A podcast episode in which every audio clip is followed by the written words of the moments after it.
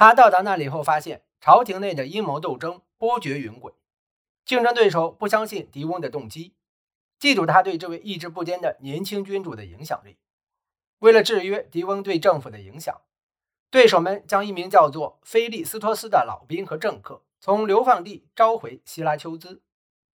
其中有一派致力于维护专制特权，他们指控狄翁打着建立更为温和的新政体的旗号实施谋反。柏拉图以他一贯的方式开展工作，让这名年轻人学习几何。有一段时间，宫廷随从们有样学样，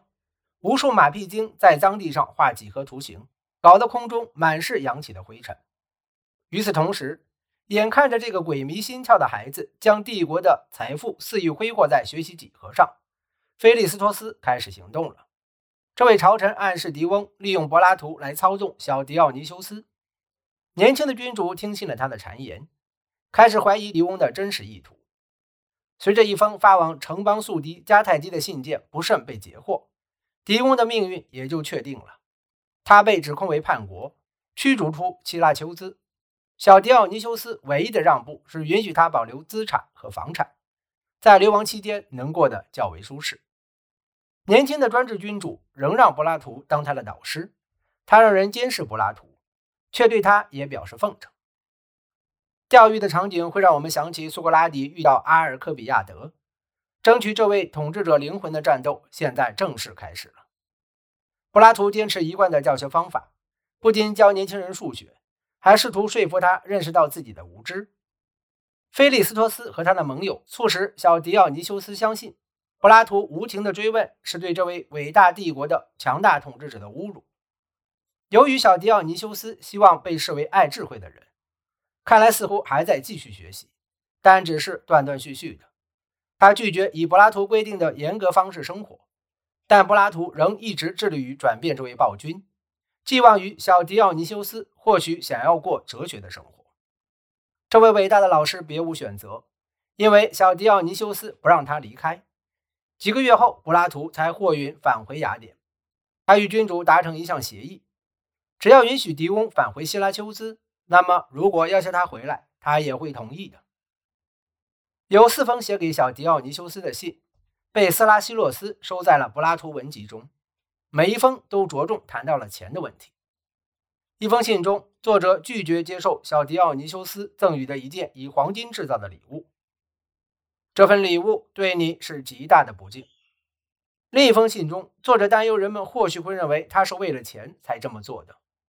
还有一封信中，作者详细叙述了他打算如何使用小迪奥尼修斯给他的钱。母亲去世后，为他建一座坟墓，并为四个侄女的女儿提供嫁妆。最后一封信中，柏拉图恳求小迪奥尼修斯考虑后代的评价。作者断言说，智慧和强权相依相伴，这是自然规律，他们相互吸引，永远寻求统一。他继续说道。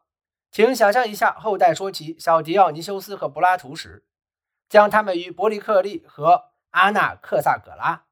克罗伊斯和梭伦相提并论。我说这一切都是为了告诉你，当我们死后，人们仍会谈起我们，我们必须考虑他们的意见。即使这封信和其他所有写给小狄奥尼修斯的信都是伪造的，事实很可能是这样，但他们被保存在真作目录中。这一事实说明。后代的柏拉图主义者感到有必要解释或辩解柏拉图与这位暴君之间关系的性质。公元前三六二年左右，小狄奥尼修斯要求柏拉图兑现诺言：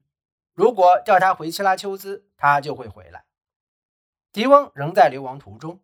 然而，据第七封信，柏拉图的老朋友不断敦促我不要违背召唤，因为狄翁暗中希望柏拉图能说服这位专制君主召他回来。柏拉图现在已经六十五岁，不想再遭遇旅途的艰辛，但他说他仍希望自己能帮到狄翁，并且对小迪奥尼修斯告诉别人，他已经掌握了我所有的思想，感到恼怒。他正试图决定如何回应时，传来了西西里岛的消息：小迪奥尼修斯派来了一艘三列桨战舰，以便他的旅程能轻松一些。随船一同派来的还有一位毕达哥拉斯学派的代表，他带来了柏拉图的老朋友塔兰托的阿契塔写的一封信。阿契塔和其他毕达哥拉斯主义者一致认为，小狄奥尼修斯在学习上取得了惊人的进步。小狄奥尼修斯本人也在另一封专门送给柏拉图的信中承诺，